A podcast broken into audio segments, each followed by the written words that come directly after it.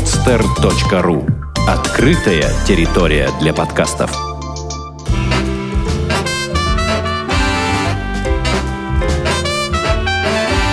Многоэтажная Америка. Городские истории далекого континента – Привет, дорогие друзья! Так сложилось, э, что первым городом, куда попадает человек, приехавший в Соединенные Штаты Америки, зачастую является Нью-Йорк на восточном побережье и Сан-Франциско или Лос-Анджелес на западном. Многие даже путают и думают, что Нью-Йорк является столицей США, но это не так. Главный город у американцев Вашингтон, который часто называют округом Колумбии. А писатели Ильф и Петров дважды были в этом городе в начале и в конце своего путешествия по штатам. Когда они зачитывали шуточное послание послание членам клуба в Нью-Йорке, то упомянули его, полагая, что в Вашингтоне они увидели настоящую Америку. Но их быстро разуверили, Вашингтон, а, цитата, «это совсем не Америка», сказали нам. Это город государственных чиновников. А вот что написали Ильф и Петров, посетив столицу перед отъездом на родину. Вашингтон а, со своими невысокими правительственными зданиями, садами, памятниками широкими улицами похож немножко на Вену, немножко на Берлин, немножко на Варшаву, на все столицы понемножку. И только автомобили напоминают о том, что этот город находится в Америке. Здесь на каждые два человека приходится один автомобиль, а на все 500 тысяч жителей нет ни одного постоянного театра. Осмотрев дом Джорджа Вашингтона в Маунт-Вернон, обнаружили, что а, смотреть, собственно, больше нечего. Оставалось только увидеть президента, а в Америке это не так уж и трудно. А, друзья, а, предлагаю узнать, так ли это, действительно ли в Вашингтоне так мало интересного.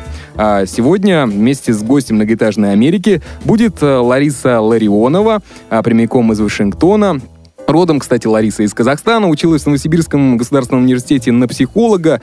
Ну, а далее э, э, с, переехала вместе с мужем в Израиль и уже из Израиля в США, в Вашингтон, где проживает э, ни много ни мало два года. Кстати, учится в Гарварде э, на, по специальности экономика и статистика в информационных технологиях. Ну, а, а с вами э, я, автор подкаста «Многоэтажной Америки» Александр Лукашевич. Итак, Ларис, привет. Привет. Ну что ж, э, хотелось бы вот прямо с порога узнать э, а, твои ощущения два года назад, когда ты посетила Вашингтон. Что ты первое... Кстати, это был твой первый город э, на американской земле или нет? Да, это был первый. То есть я никогда до этого не была, и мы сразу прилетели, сразу на место жительства. Я очень долго к этому готовилась, искала жилье через интернет, как мы будем устраиваться. Я, в общем-то, себе очень хорошо представляла, что меня ждет.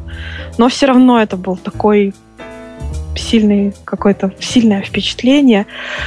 Мы приехали из Израиля, это был декабрь, вот два года, правильно ты сказал, угу. и было очень холодно. Ну как, по российским меркам было тепло, было что-то типа минус один, минус два. Угу. Но мне было жутко холодно, это то, что я запомнила.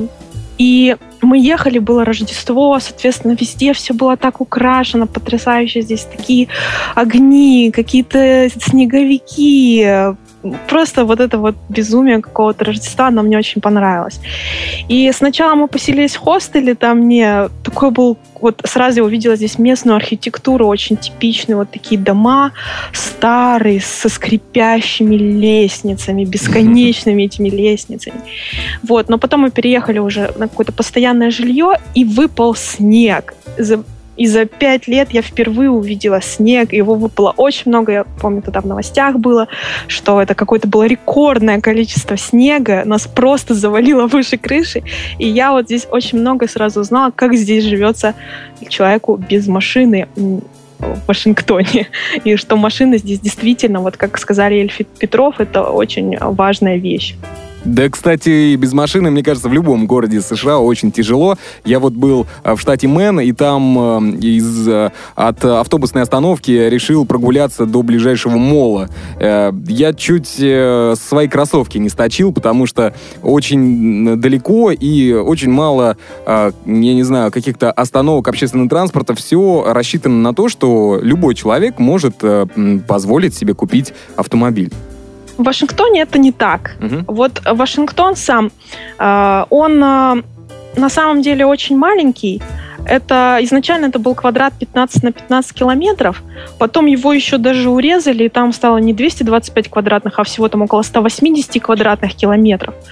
Но у него есть система метро развитая, которая ведет в пригороды. И большинство всех тех людей, которые работают в Вашингтоне, они живут в этих пригородах, соответственно, в штате Мэриленд и Вирджиния рядом. Мы в том числе живем в Мэриленде, э, недалеко от э, станции метро как раз-таки. И многие даже и государственные учреждения, и компании находятся в пригородах. И транспортная система в Вашингтоне развита, в общем-то, очень хорошо. Здесь есть всяческий общественный транспорт. И ну, метро, и автобусы, и так далее. Но э, пешеходы здесь все-таки, вот я всегда ощущаю, как люди второго сорта. Угу. Отлично. Ну, э, что ж, поговорили мы об автомобилях. Э, вот, Ларис, а могла бы ты рассказать э, про устройство округа Колумбии, Вашингтона, вообще, что это за городок, какие там есть, вот что можно, так скажем, сразу же посоветовать туристу посетить в первые часы пребывания в Вашингтоне? Ну, в Вашингтоне можно вообще посмотреть многое вот чисто внешне, как бы походить по улицам и посмотреть можно практически все за один день. Но я бы не согласилась э, с Ильфом и Петровым. Э, по крайней мере, это, наверное, была правда для их времени, но это совсем не так сейчас. Сейчас в Вашингтоне есть что посмотреть. Здесь есть театры постоянные, и здесь есть огромное количество музеев. Вот, э, соответственно, центр города, самая главная такая достопримечательность, National Mall, Национальная аллея, так, наверное, это надо перевести. Вот там сосредоточено огромное количество музеев, которые абсолютно бесплатны для посещения. То есть есть платные музеи, но большинство бесплатно. И в первую очередь, мне кажется, они рассчитаны не столько на туристов, приезжающих из-за рубежа, сколько для всех тех американцев, которые платят налоги, и потом они приедут там раз в год, может быть, а может быть раз в несколько лет в Вашингтон и увидят все самое лучшее, что все самое достояние своей страны, своего народа в этих музеях. Эм, музеи самые разнообразные и все очень интересные. Потому что вот если у нас в России музей это э, такой храм, там ты ничего не трогай, никуда не ходи, не фотографируй и так далее, то здесь все там можно часто трогать, можно много всякой активности для детей, они могут все делать, во всем участвовать. Это всегда очень интересно. Постоянно меняются какие-то экспозиции. И я вот далеко еще не все обошла. Здесь можно ходить и ходить и ходить.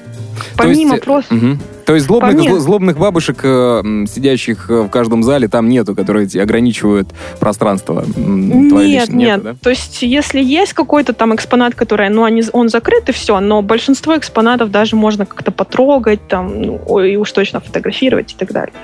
Вот. Угу. Ну, хоть завтра билет покупай в Вашингтон.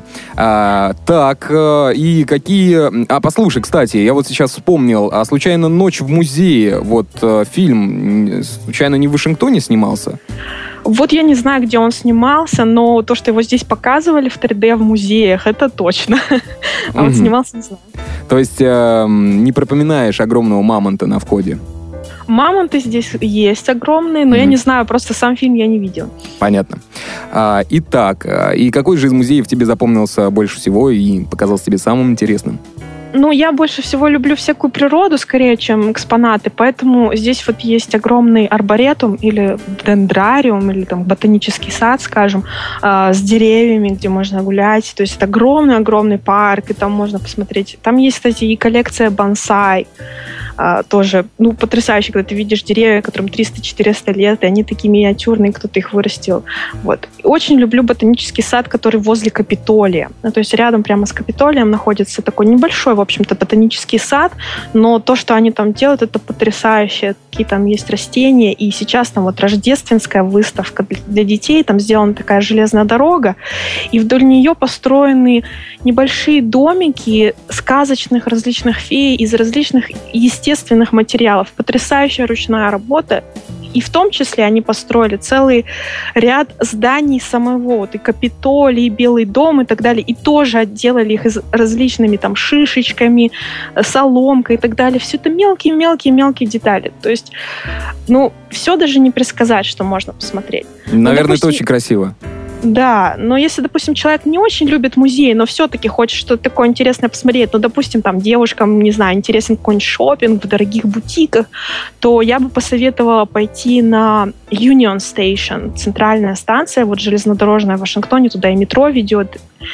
Там mm-hmm потрясающая архитектура внутри. Ну, это здание очень красивое, просто, просто надо видеть. Там тоже на Рождество там железная дорога, елка и все.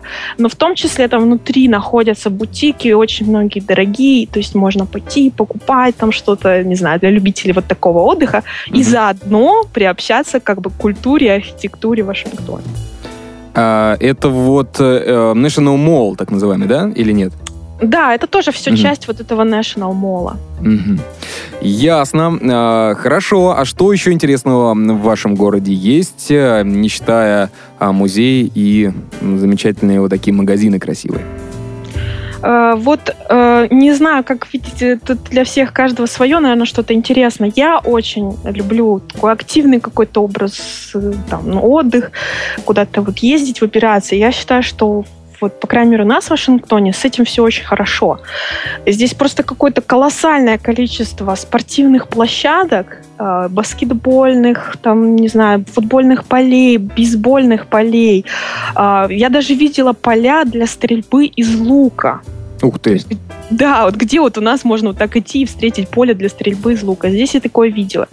И здесь есть огромные парки, вот, вот например, Рок-Крик парк. Он тянется на много-много там километров вдоль э, реки, и там можно кататься на велосипеде, и там он постоянно ухаживается вот службами есть парковая полиция, которая там постоянно все убирает, там, не знаю, и там можно увидеть много животных, всяких оленей. Впрочем, за оленями далеко ходить не надо, их можно увидеть и у себя во дворе.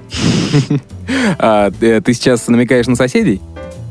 Нет, я имею в виду реальных оленей. То есть у нас во дворе вот э, часто бывают белки, кролики, олени, опоссумы, ну и разные другие животные. Да-да-да, у нас, кстати, еще скунсы бегали в Мэне. Ну, у нас, слава богу, такого нет. Да, мы их гнали, гнали.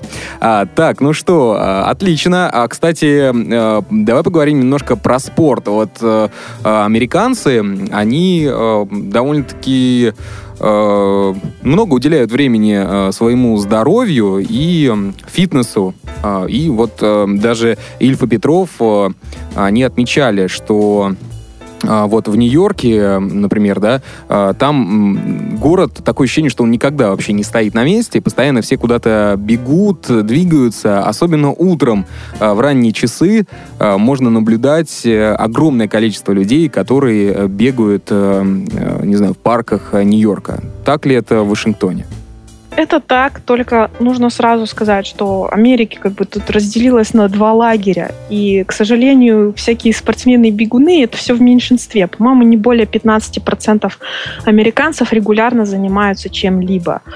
Большинство американцев ничем не занимается и много кушает, и просто как бы гигантских размеров. И если я хочу повысить свою самооценку, да, то я иду в местный какой-нибудь э, с, там торговый центр, и я вижу всех этих очень-очень толстых людей, и я так, о, ну все, у меня еще все в порядке.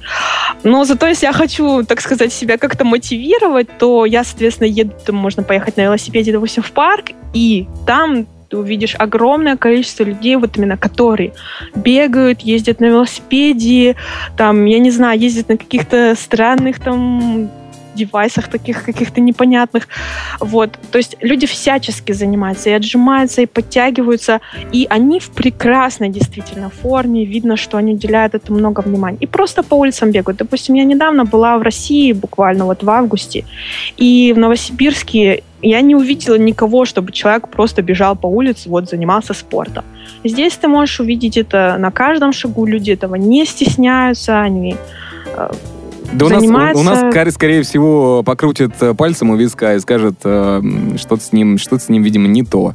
Вот. Э, почему, почему он приехал не на машине, а, не знаю, приехал на велосипеде. Вот у меня тоже, кстати, летом было, решил э, в какой-то веке достать пыльный велосипед э, с балкона и приехать на нем, ну, летом все-таки, да, лето, жарко, э, приехать с утра на работу на велосипеде. На меня посмотрели очень э, так, э, мягко говоря, странно.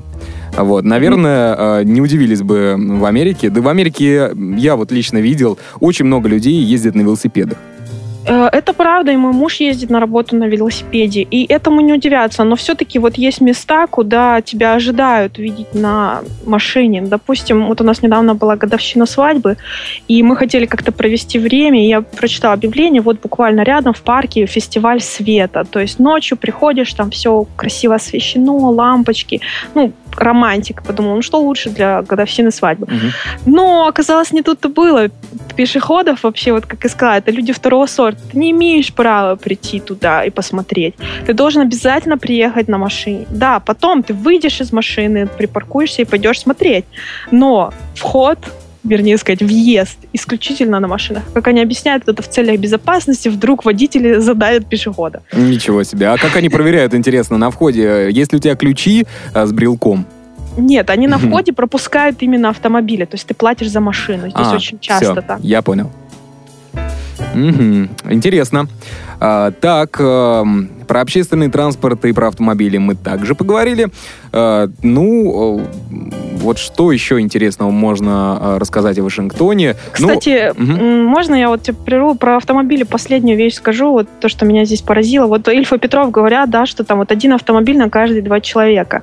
Я тоже так раньше думала, что ну вот Америка, там много машин, это автомобиль у каждого человека. Когда я приехала, я убедилась, что автомобиль не у каждого человека, там он буквально там по несколько автомобилей у каждого человека. Вот просто посмотреть на соседние вот с нами дома, есть не только автомобиль у каждого члена семьи, но есть еще трейлер там, есть мини-автобус возить детей, есть какая-нибудь там а, что-нибудь перевозить лодку или там, микро, там какой-нибудь тоже там трейлер, чтобы отдыхать. То есть какое-то огромное количество транспорта, который большую часть времени просто стоит. Ну, то есть э, американец, э, он покупает автомобиль, как примерно мы покупаем обувь э, на зиму, там, на осень, да. на лето и на все случаи жизни. И в этом ничего, ничего нет э, такого необычного, а, потому что не знаю, ну, средне, среднестатистический американец, э, он может позволить себе купить автомобиль, поработав там, я не знаю, буквально месяца два и отложив немного денег. Ну, конечно, это будет не новый автомобиль, поддержанный, но тем не менее.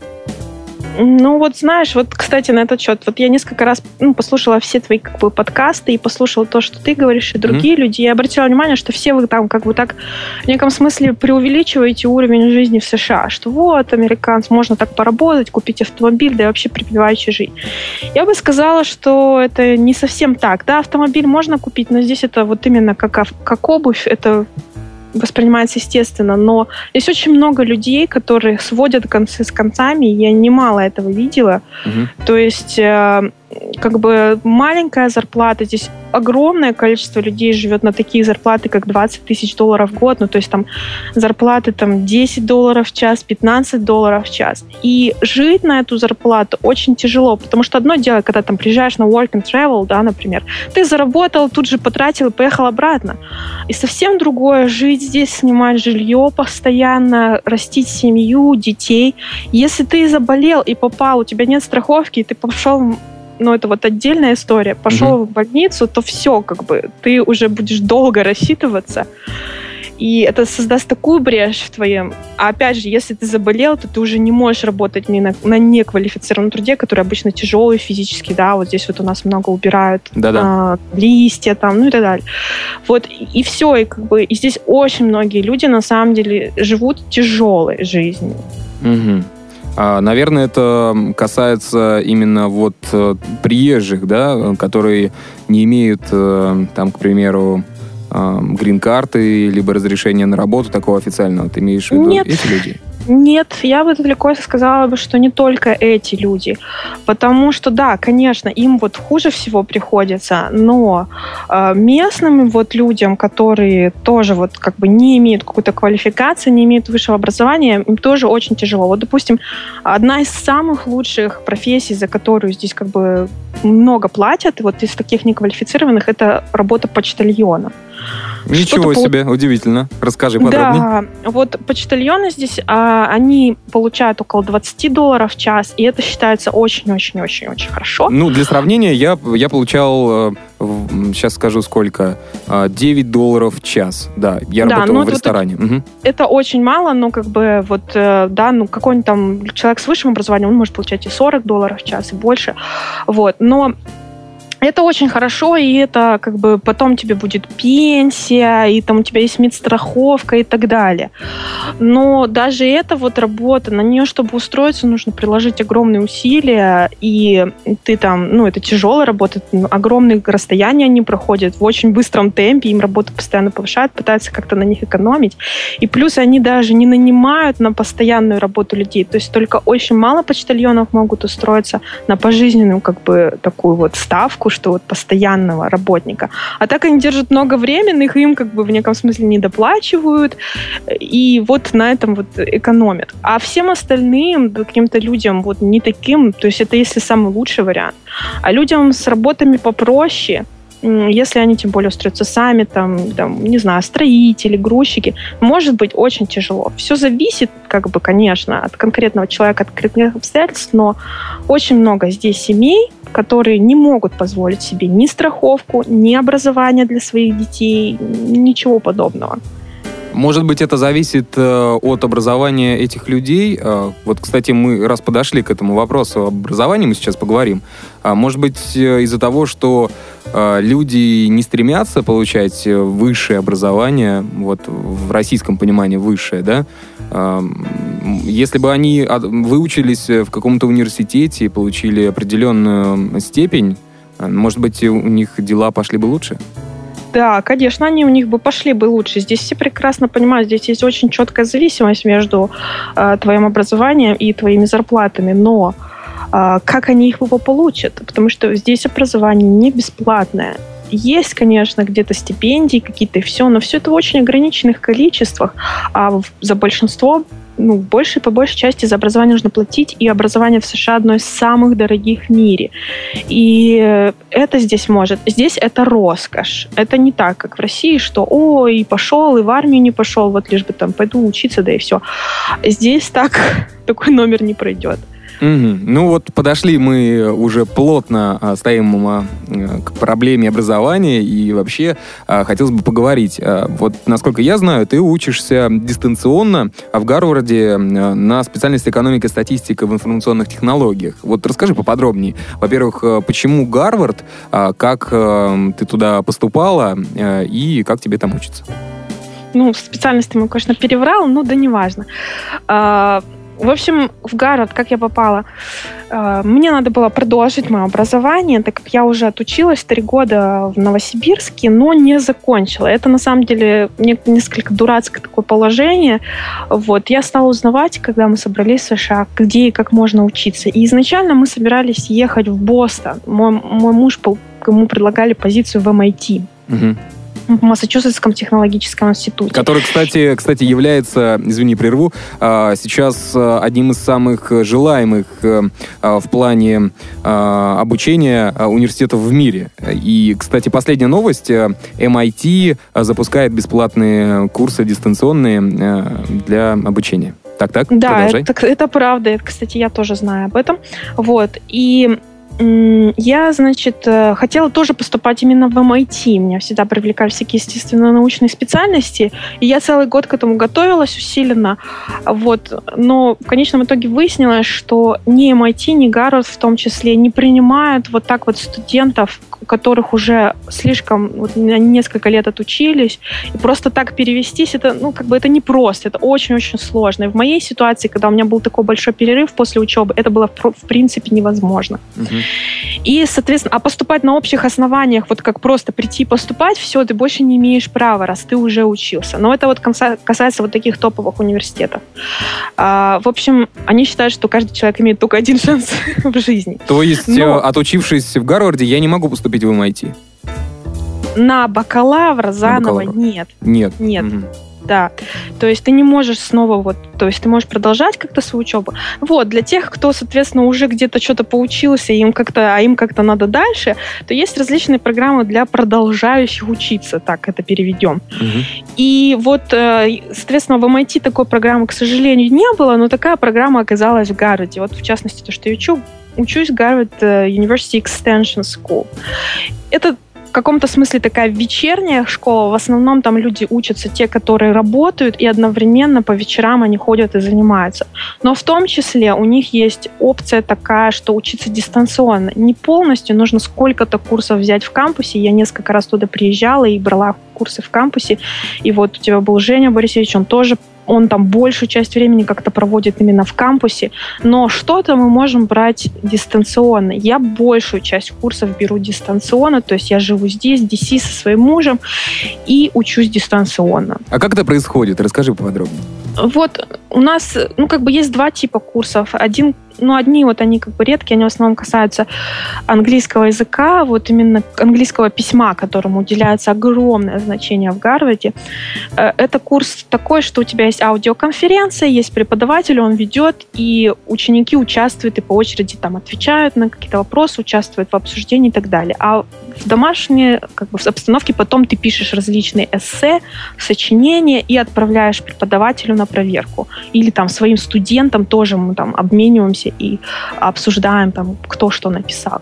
И, но это вот как бы только такие курсы, только языковые. А вот что касается всех остальных, то обычно формат такой, что есть реальный класс, то есть вот эти люди, которые по вечерам после работы приходят в класс, они занимаются, их снимают на видео, то есть всю лекцию снимается, все семинары снимаются, все. И выкладывается это в интернет, на специальный сайт, угу. где потом уже мы, дистанционные студенты, смотрим это все, в том числе, кстати, мы можем часто смотреть это прямо вот в прямом эфире, как это идет. Мы можем участвовать, соответственно, в чате, что-то спрашивать прямо по ходу лекции. Но если у тебя нет времени смотреть именно в этот час, ты всегда можешь посмотреть в другое время, ты можешь послать потом имейл своему э, преподавателю или его помощнику, а здесь очень важно вот этот институт помощников преподавателей. Mm-hmm. И ты можешь задать любые вопросы, они тебе ответят. Есть так называемые офисные часы, когда ты можешь непосредственно там позвонить преподавателю и разговаривать с ним, чтобы он тебе как-то помог, что-то объяснил. Вот. И ты должен делать домашние задания различные и, естественно, сдавать экзамены. Обычно каждый курс имеет два экзамена, то, что называется середины семестра и конца семестра. И ты, как правило, это то, что ты идешь в какой-то местный университет или школу, находишь человека, который будет за тобой следить.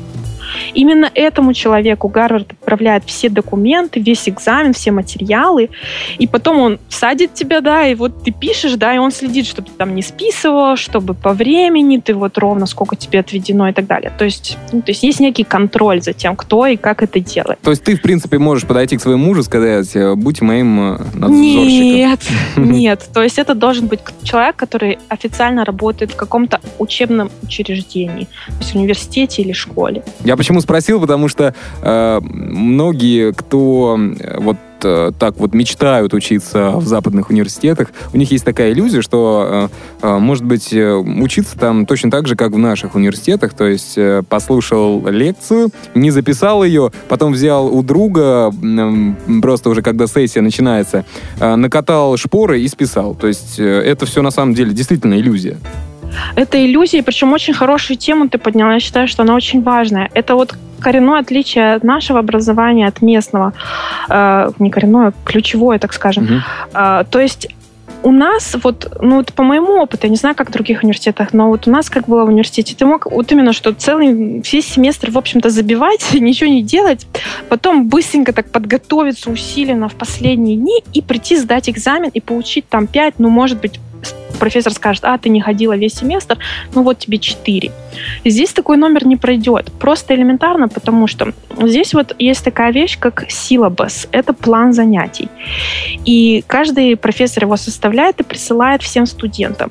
В этом силабусе сказано, что ну, как бы есть календарь занятий и сдачи всех заданий, угу. и есть э, принцип оценки. А оценки здесь никогда, оценка никогда не основывается полностью на финальном экзамене или финальной там какой-то работе.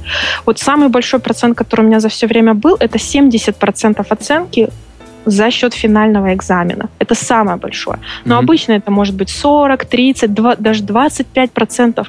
Все оценки определяются финальным экзаменом. Все остальное определяется такими вещами, в основном, как домашние задания, которые нужно сдавать согласно календарю. За опоздание с домашними заданиями наказывают оценкой. То есть у тебя начинается отбираться балл с каждого дня, сколько ты там задержал. Отлично. Хорошая Да. мотивация.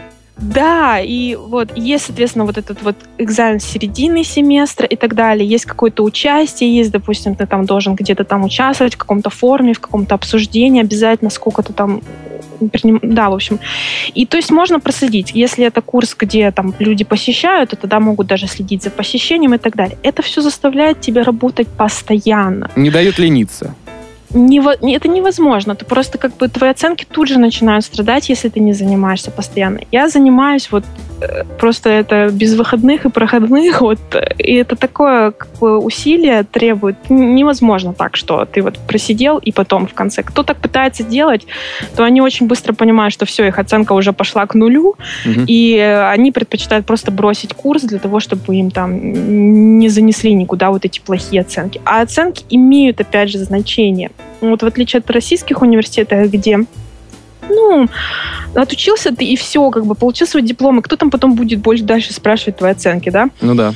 Здесь, в принципе, конечно, там тоже на более поздних стадиях, там никто там у тебя там профессионал не будет спрашивать, какие у него оценки были в университете. Но на первом этапе, когда ты только закончил и ищешь начальную позицию, то вот если посмотреть объявления для вот начинающих специалистов, там везде средний балл не ниже, средний балл не ниже такого-то, такого-то, такого-то.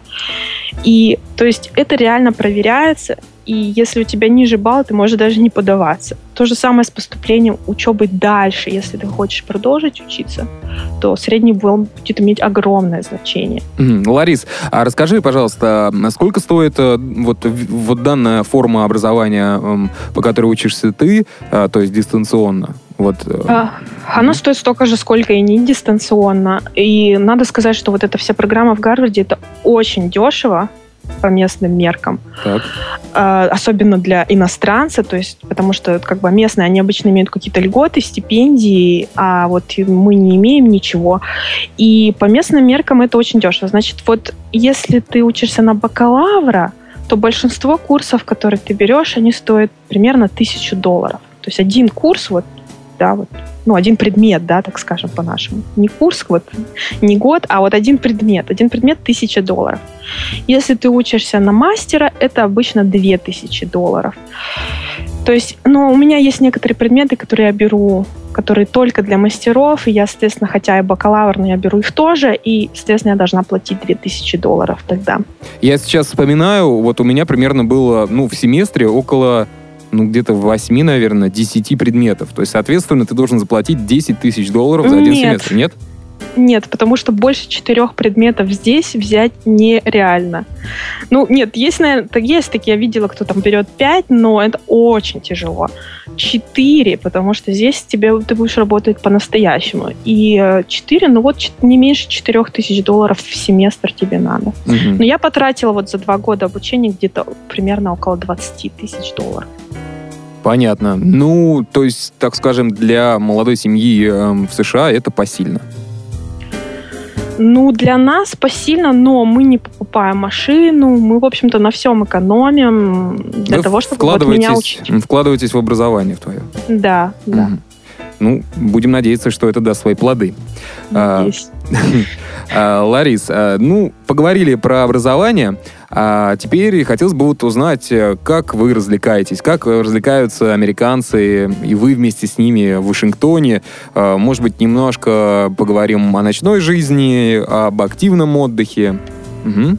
Ну вот, наверное, не поговорим, потому что мы, я вот не люблю ни ночную жизнь, ни всякое такое, потому что, ну, не знаю, мне это не интересно, я даже не знаю, как и другие особо развлекаются. Ну, как-то они развлекаются, да, но я ничем не могу помочь. Где-то собираются, что-то употребляют, развлекаются. Понятно. Ну, вот здесь алкоголь, вот э, его же так просто не купишь. Э, как бы вот, допустим, в Бостоне там алкоголь можно купить в любом супермаркете. В DC, в Мэриленде, по-моему, в Вирджинии тоже. Это не так. Здесь на алкоголь запрет, его нельзя распивать, естественно, ни в каких публичных местах. И его не продают в обычном супермаркете. Его продают только в специализированных алкогольных магазинах.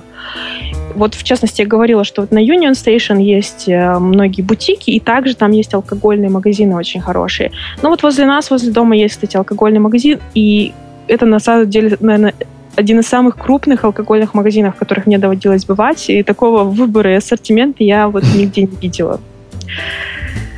Вот. Так что с алкоголем все нормально, но, видимо, с ним есть проблемы, раз его запрещают к такому вот какой-то публичной продаже и употреблению.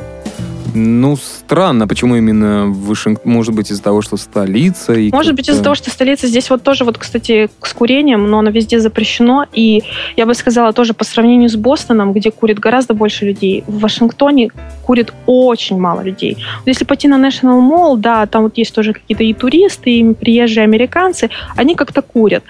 А в большинстве своем жители Вашингтона не курят. Здесь нигде этого не увидишь, не услышишь. Угу. И вот чисто вот, например, тоже вот э, метро. Я помню, что мне муж, когда приехал там из Америки, он сказал, о, метро у них это такой ужас просто.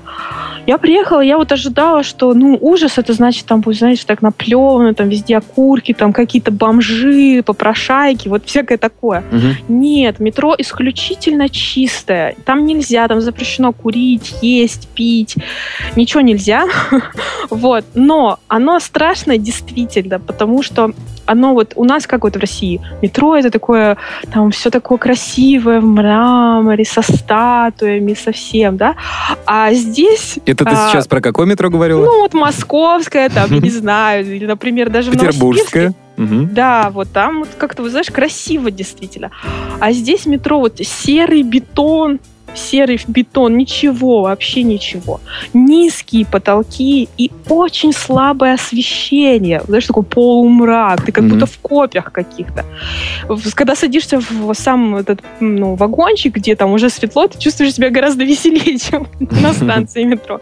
Вот, но тем не менее, как бы, и ну, недостаток метро скорее не в этом, а в том, что оно здесь ненадежный транспорт, оно постоянно ломается, постоянно, я вот несколько раз опаздывала, оно может где-то застрять, часть, ты будешь стоять там два часа, и, в общем, не очень надежно. Понятно. С другой стороны, угу. это демократический вид такого транспорта в том смысле, что там ездят все слои населения. А, допустим, в, в, во время рабочей недели там люди, которые вот бизнесмены из Золотого треугольника, вот деловой центр а, Вашингтона, где вот много разных компаний, главных офисов, естественно, они все хотят быть поближе к государству, вот, то вот там все эти богатые люди, они едут из своих частных домов из пригорода, они оставляют машину на стоянке метро, и потом садятся и едут. И ты рядом едешь, там видишь человека, на нем такой костюм, там и туфли, и, ну, в общем, что он явно там на 10 там, порядков выше тебя по своему доходу стоит. А, кстати, вот интересно, ты затронула тему золотого треугольника. Я так понимаю, это какой-то даунтаун, наверное, да, где... Да, вот... да. Он не очень большой, потому что вот я сказала тоже, что многие компании, они свои офисы открывают тоже в пригородах, в Мэриленде или в Вирджинии, но он есть, и там вот самые, наверное, такие тоже высотные дома, но в Вашингтоне вообще не очень в самом много высотных домов. И вот там вот я была тоже в этом деловом центре, там ну, действительно там все офисы, офисы, офисы, и вот надо видеть, как там, когда ланч, все эти люди высыпают на улицу и там идут есть куда-то, их там такое огромное количество, что чем-то даже начинает напоминать Нью-Йорк. Угу. Хотя здесь несравнимо меньше вот какой-то толкотни на улицах э, по сравнению с Нью-Йорком. Понятно. Так, немножко э, расскажи про активный отдых. Э, вот что вы делаете в свой day off, так называемый?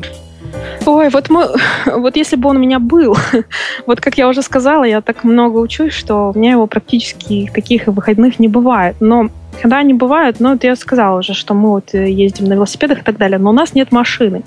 А если у человека есть машина, то отдыха здесь полно всякого, и эм, здесь по, вот как бы в какой-то вот именно вот не очень далеко от города, но уже треб... на достаточном расстоянии, что уже требуется машина. Есть различные, вот опять же, какие-то парки, э, именно природные, какие-то достопримечательности, водопады там, э, вот всякие такие вещи, куда можно поехать на пикник, э, там, не знаю, кому что, кто хочет там чисто покушать, а кто хочет, может быть, как-то по поиграть во что-то или полазить по горам, или вот порыбачить. Но mm-hmm. для рыбалки нужна, нужно разрешение получать обязательно и заплатить за него, чтобы здесь рыбачить. А, Ларис, а, ну и мы уже подобрались э, к финалу а, нашего выпуска про Вашингтон. Расскажи кратенько о том, какие кафешки или ресторанчики ты бы посоветовала посетить э, человеку, который вот приехал в Вашингтон впервые.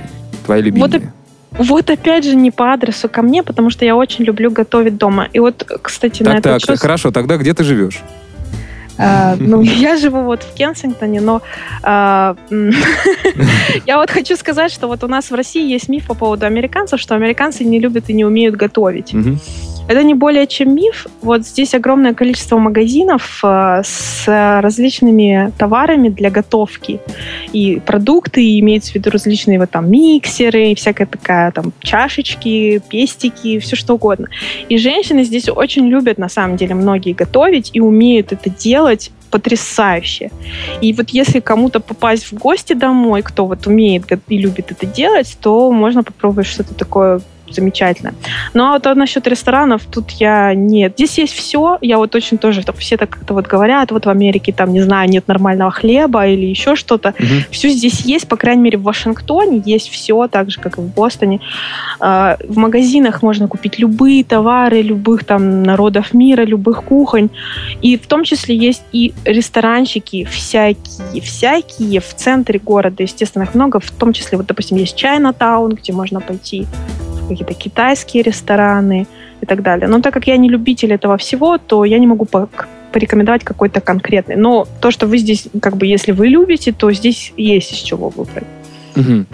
А, окей, хорошо. А, ну что ж, а теперь вот а, я хотел бы задать тебе такой вопрос. Смотри, когда мы говорили о Бостоне, а, то мы говорили, что этот городок а, чем-то напоминает а, европейский город, потому что там очень много красивой европейской архитектуры в перемешку с высотными небоскребами, которые олицетворяют собой 20 век уже э, США. Вот такое вот переплетение, да? То есть это рядом с океаном город. То есть сразу какое-то представление, такой светлый такой городок, э, похожий немного на европейский, но и как якобы американский, да? Вот, а как можно описать, какими эпитетами и прилагательными э, можно описать Вашингтон?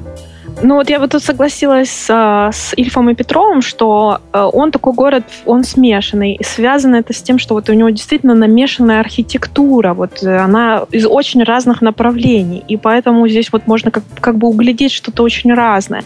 И вот здесь есть, кстати, музей архитектуры. Мне тоже очень интересно побывать и посмотреть, вот как вот развивалась архитектура города. Но для меня вот Вашингтон, это вот, конечно же, National Mall, это такие вот какие-то колоссальные здания с колоннами. И с другой стороны, это частный сектор. То есть вот ты вот пройдешь вот по этому центру, по всем этим прекрасным там дома, все, все, все здания правительства различные, там такого министерства, сякого министерства. Но как только ты уходишь чуть-чуть дальше, все начинается частный сектор, начинается одноэтажная Америка. Угу. Отлично. Ну и в завершении э, выпуска вот хотелось бы у тебя узнать, наверняка ты же явля... являешься активным пользователем интернета. И да. наверняка не только русскоязычного, но и англоязычного. Вот, хотелось бы у тебя узнать прямо сейчас на скидку 1-2 или 3, вот сколько хочешь, э, сайтов, которые ты посещаешь практически каждый день и мониторишь там какую-то информацию, тебе там интересно и хорошо. Э, чтобы э, слушатели могли бы по твоему совету туда зайти и, может быть, также влюбиться в них. Ой, ну, понятно, что сайт моего университета, но это, наверное, не, не всем так интересно, как мне. Ну, почему вот. же? Ну, то есть это гар э, гарвардский официальный сайт, да? Да, но я там больше по своей как это именно учебе захожу. Угу. Вот, это обязательно. Э, я чем я пользуюсь? Я очень большой пользователь Амазона такой активный. То есть я практически все покупаю дистанционно тоже. То есть я все делаю дистанционно, и в том числе покупаю продукты. Здесь есть магазин, в котором я покупаю продукты, которые мне привозят домой. Mm-hmm. Я не хожу в магазин, потому что у меня нет машины. И в том числе на Амазоне я покупаю практически все. И я обожаю получать посылки, они мне постоянно приходят. Вот, так что Амазон. И потом э, вот из таких сайтов, которые я сейчас очень активно посещаю, называется Body Rock TV. Так, это что такое? Это такие тренировки для дома, там девушка рассказывает, ну, она как бы показывает, она сама тренируется каждый день, очень короткие интервальные тренировки, 15-20 минут, очень интенсивные, и так как я их делаю практически каждый день, соответственно, я каждый день туда захожу и нахожу у нее что-то новое, очень всем рекомендую любителям фитнеса и каких-то занятий дома, занятий самостоятельно. Я, по-моему, видел что-то подобное на YouTube, а, там такая девушка, у нее такой пресс, как, как у мужчины. Ну, у нее не как у мужчины, у нее как у девушки без жира. Вот, да, вот это вот Зузана, mm-hmm. действительно, я думаю, что ты ее видел. Она потрясающе выглядит, и ее сайт очень интересный. Вот, а еще, наверное, что... Ну и какой-нибудь э, развлекательный сайт, э, англоязычный или не англоязычный, не знаю. Даже. Развлекательный. Ну, я вот не знаю насчет развлекательной, но м- есть вот такой блог, э, вот я тебе рассказывала про почту, есть такой блог э, нашего одного русскоязычного человека, э, который рассказывает про, про то, как работает почта. Он, он какой-то, я так понимаю, был какой-то, не знаю, научный сотрудник или программист или что-то в этом духе, но потом он устроился работать на местную почту. И он пишет о своем опыте, как, как там вообще все происходит. Это потрясающе интересно. Но это не англоязычный, это как бы русский, русскоязычный, но о жизни в Америке. То есть это ЖЖ, Я... да, его? Да, вот мне кажется, что вот это вот очень тоже интересно. И на самом деле, вот если бы, Саша, ты его пригласил бы на свою передачу, я уверена, что твоим зрителям бы, ой, слушателям, вернее сказать, бы очень понравилось. Ну, я думаю, что все впереди и все в моих руках. Спасибо за наводку. А как его найти в ЖЖ? Ну, я сейчас, сейчас точно не помню, но я тебе дам и напишу в комментариях, когда выйдет выпуск. Хорошо, отлично договорились. Э, Ларис, спасибо тебе огромное. А, Вашингтону привет. А, я думаю, что все у тебя будет э, окей э, с учебой. И что же еще тебе пожелать? Я тебе желаю... Чтобы... Найти работу. Найти работу, точно. Спасибо за подсказку. Кстати, с наступающим католическим тебя Рождеством и с наступающим Новым годом российским. И не Хорошо, только. спасибо. И тебя тоже. Приятно было слышать. И пока-пока. Пока. Итак, дорогие друзья, это был выпуск подкаста «Многоэтажная Америка» про Вашингтон. С вами был я, Александр Лукашевич и Лариса Ларионова, прямиком из этого замечательного города, столицы Соединенных Штатов. Всем пока!